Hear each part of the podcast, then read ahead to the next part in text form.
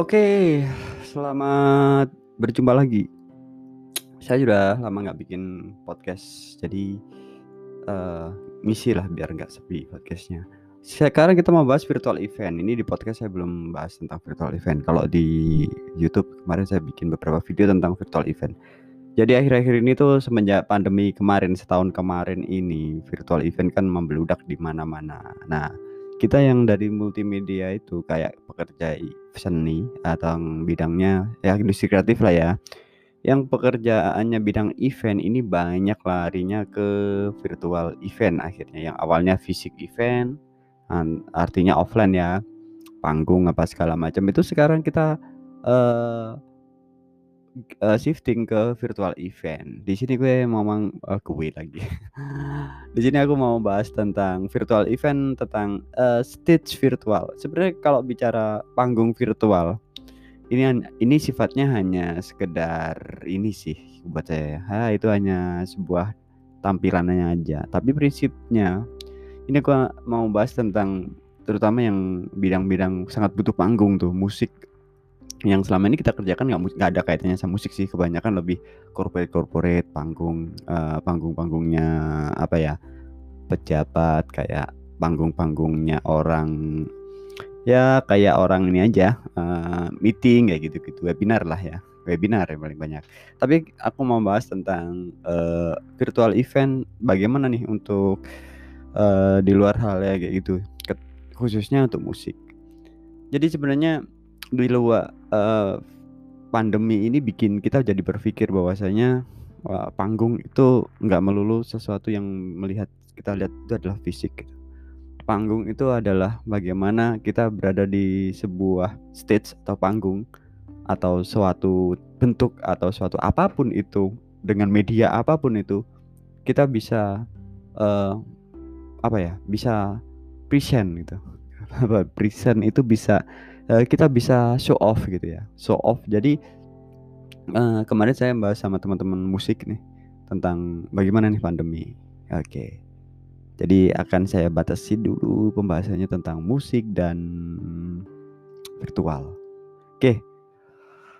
uh, panggung virtual Uh, kalau teman-teman melihat sebuah kata-kata panggung virtual, pasti di benaknya adalah green screen virtual yang ada editing uh, gitu-gitu ya.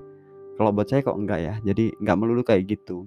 Intinya sih uh, saat kita punya karya, lalu karya itu kita tampilkan ya kalau kalau kita dulu tuh bikin single lagu, bikin musik, habis itu kita bisa uh, ikut event, cari gig, uh, cari event-event musik dan kita bisa bergabung dengan atau kita uh, jadi pengisi acara itu itu adalah panggung kita dengan banyak dilihat banyak orang gitu kan.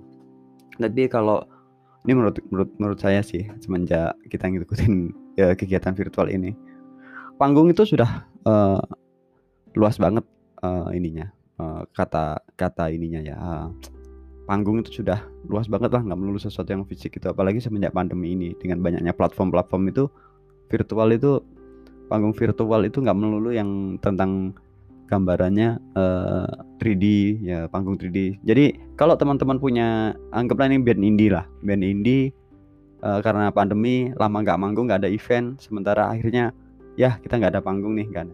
Buat buatku sih kayaknya justru saat ini kita jadikan momentum sih, momentum bagaimana kita uh, gunakan apa yang ada saat ini sebagai panggung kita gitu. Karena gini ya, karena ibarat uh, panggung itu sekarang audien itu sudah online. Jadi kita bahasakan ini adalah uh, event online lah gitu kan ya. Dengan medianya panggung. YouTube itu sebut kita sebut dia sebagai platform. Zooming Zoom aplikasi Zoom adalah platform. Uh, media sosial seperti Facebook dan lain-lain lah intinya adalah platform. Jadi saat kita melihat uh, kita punya karya katakanlah itu sebuah musik gitu ya. Ini buat saya uh, video klip itu sudah bukan lagi kategorinya video klip ya. Jadi kalau kita punya satu lagu gitu itu bisa punya banyak video klip saat ini memungkinkan. Maksudnya seperti ini saat kita bikin satu lagu habis itu kita rilis tuh lagunya dengan sebuah video klip yang terkonsep sangat matang gitu. Itu kita sebut ya udah itu video klip dengan itu adalah karya kita, karya audio visual dan itulah yang akan kita tampilkan ke orang yang kita sebut sebagai ya uh, lagu atau musik dengan visualnya tadi ya. Tetapi panggungnya bagaimana kalau nggak event gitu kan? Sebenarnya gini, uh, saat ini panggung itu sudah ya kayak uh, kayak kalau kalau kita bicara panggung secara live gitu ya, live live live event gitu ya live streaming saat ini paling memungkinkan.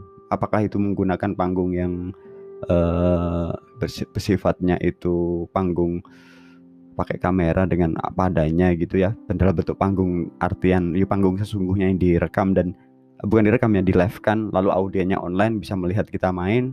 Itu juga saya pikir juga sudah uh, kategorinya udah uh, virtual virtual lah aku lihat karena audiennya di sini yang art virtual kitanya sih enggak atau kita uh, lihat dari sisi sudut pandangnya uh, sisi interaktifnya gitu. Interaktif kalau dulu kita bisa ngajak orang melihat dan main uh, naik ke atas panggung gitu. Sisi-sisi itu kayaknya yang harus kita pikirkan gitu. Apakah dia naik panggungnya dengan cara uh, video call seperti itu? Jadi format-format video call format-format uh, virtual sebenarnya saya pikir saat ini lagi meraba sih. Saya sendiri selama ini kalau untuk musik masih belum bisa mengatakan ngerti ya saya nggak ngerti sih. Cuman ini juga apa yang saya bikin adalah unek-unek deh. Karena kesusahan saya selama ini saat berhubungan dengan musik itu bingung platform apa yang ideal. Karena gini uh, saat kita mau bikin panggung bikin konser virtual di zoom gitu katakanlah oke okay, audio bisa dapat uh, gimana nih audien bisa mendapatkan suaranya kualitas bagus real time gitu. Uh, itu agak jadi kendala buat kita yang ada di negara seperti Indonesia saat ini. Karena kualitas audio pasti dikompres. Karena itu kan platform komunikasi. Platform komunikasi itu kejar komunikasinya, tapi untuk kualitas audio visualnya itu yang naik turun pastinya. Berbeda kalau kita live streaming tuh. Jadi beda kalau live streaming. Live streaming itu uh, band katakanlah kita masih fokus ke musik aja dulu. Kalau band sedang uh, live streaming, audien bisa mendapatkan kualitas audio visualnya selagi uh, si band ini bisa streaming dengan kualitas bagus yang diterima juga bagus. Karena itu kayak YouTube ngelihat YouTube itu kan. Tapi kendalanya bagaimana audien bisa berkomunikasi gitu? Karena itu adalah media uh, broadcast saja paling chat gitu kan. Sementara itu delay. Nah jadi memang ada kelemahan dan kelebihan sih. Jadi kalau uh, cara paling ideal adalah saat kita pingin audien kita ada di atas panggung lah bahasanya gitu. Maka audien kita harus on backstage dulu baru naik panggung.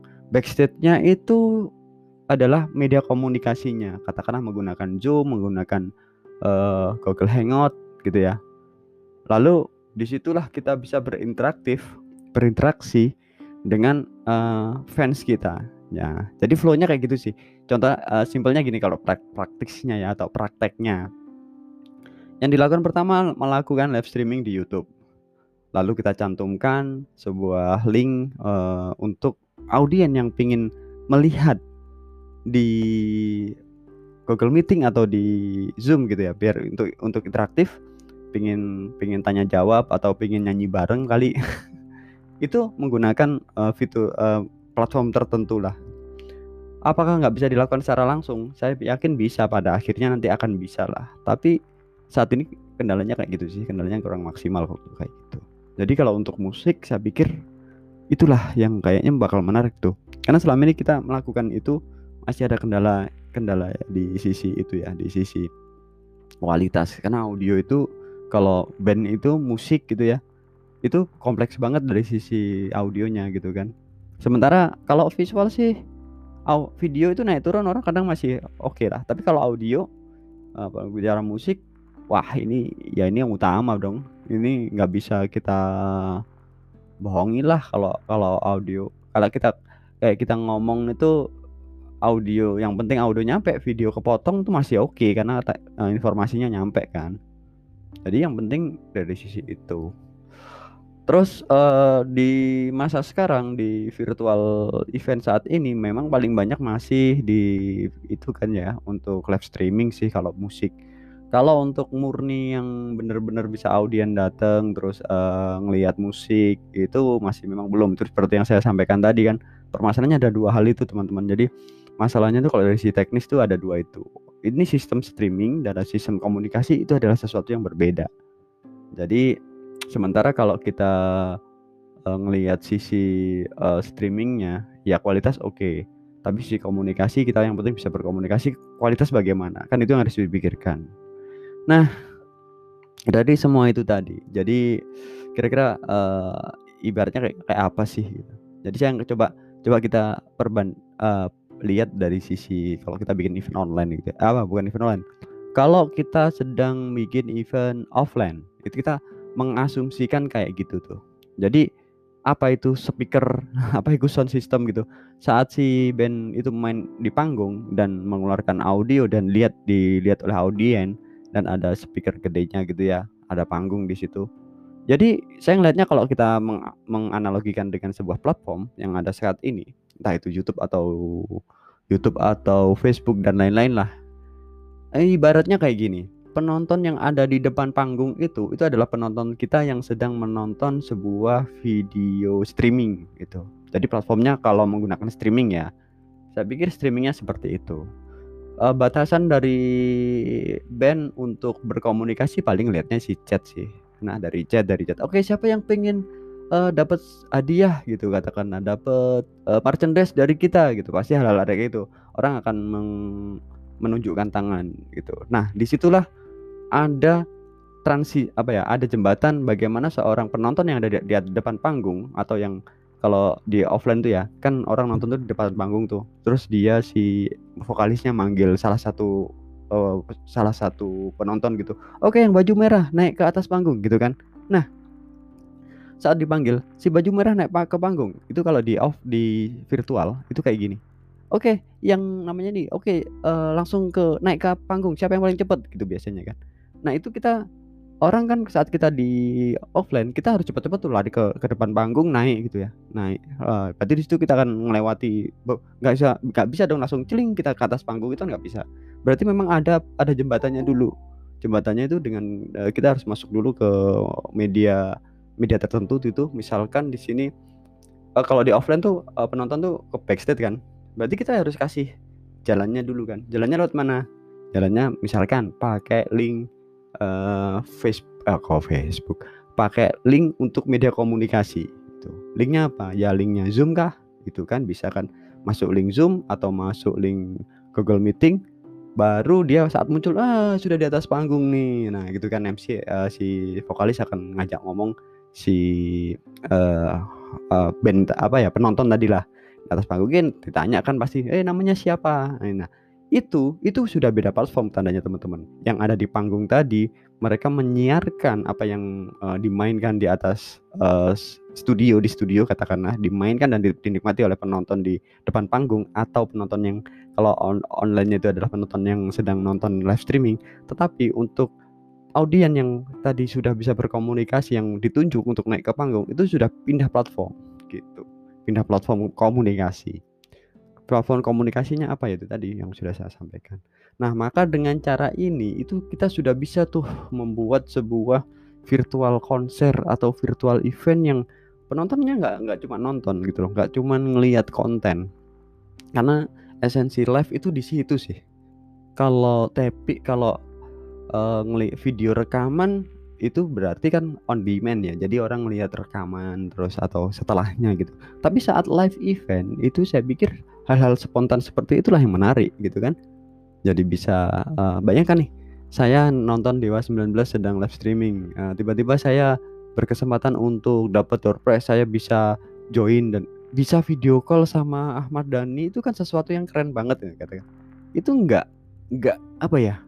Buat saya bagi fannya katakanlah bisa berkomunikasi sama dia tuh sudah wow uh, ya udah keren banget gitu kan nah saat makanya kalau dari sisi teknisnya sih pasti ada agak rumit ada sisi teknisnya. Memang saya nggak akan bahas teknisnya itu. Tapi cobalah uh, maksud saya gini dengan kondisi saat ini kita nggak perlu menyerah lah.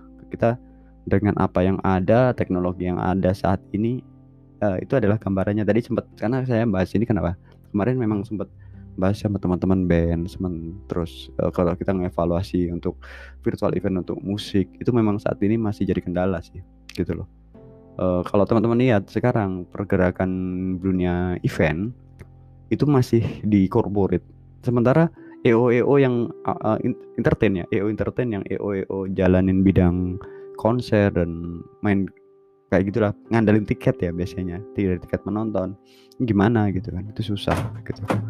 Jadi saya pikir uh, uh, masih banyak cara lah gitu. Bahkan kalau ini menjadi tren baru juga ini akan menjadi sesuatu yang apa ya market baru yang membuat ekosistem industri kreatif kita akan lebih uh, apa ya tumbuh lagi gitu. Karena ini pasti akan uh, menjadi market baru dengan karakter penonton yang baru tentu saja dengan produk-produk supportnya baru yang jauh lebih saya pikir jauh lebih punya kapasitas untuk supporting di industri kreatif ini sponsor ya maksud saya itu.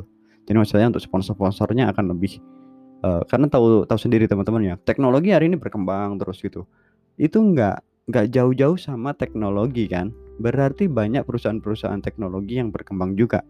Tapi di manakah letak teknologi ini melakukan uh, campaigns. Mereka mau promosi atau memberikan produk jas apa ya uh, layanan mereka yang terbaik mau promonya gimana gitu. Kalau tidak menggunakan teknologi gitu kan.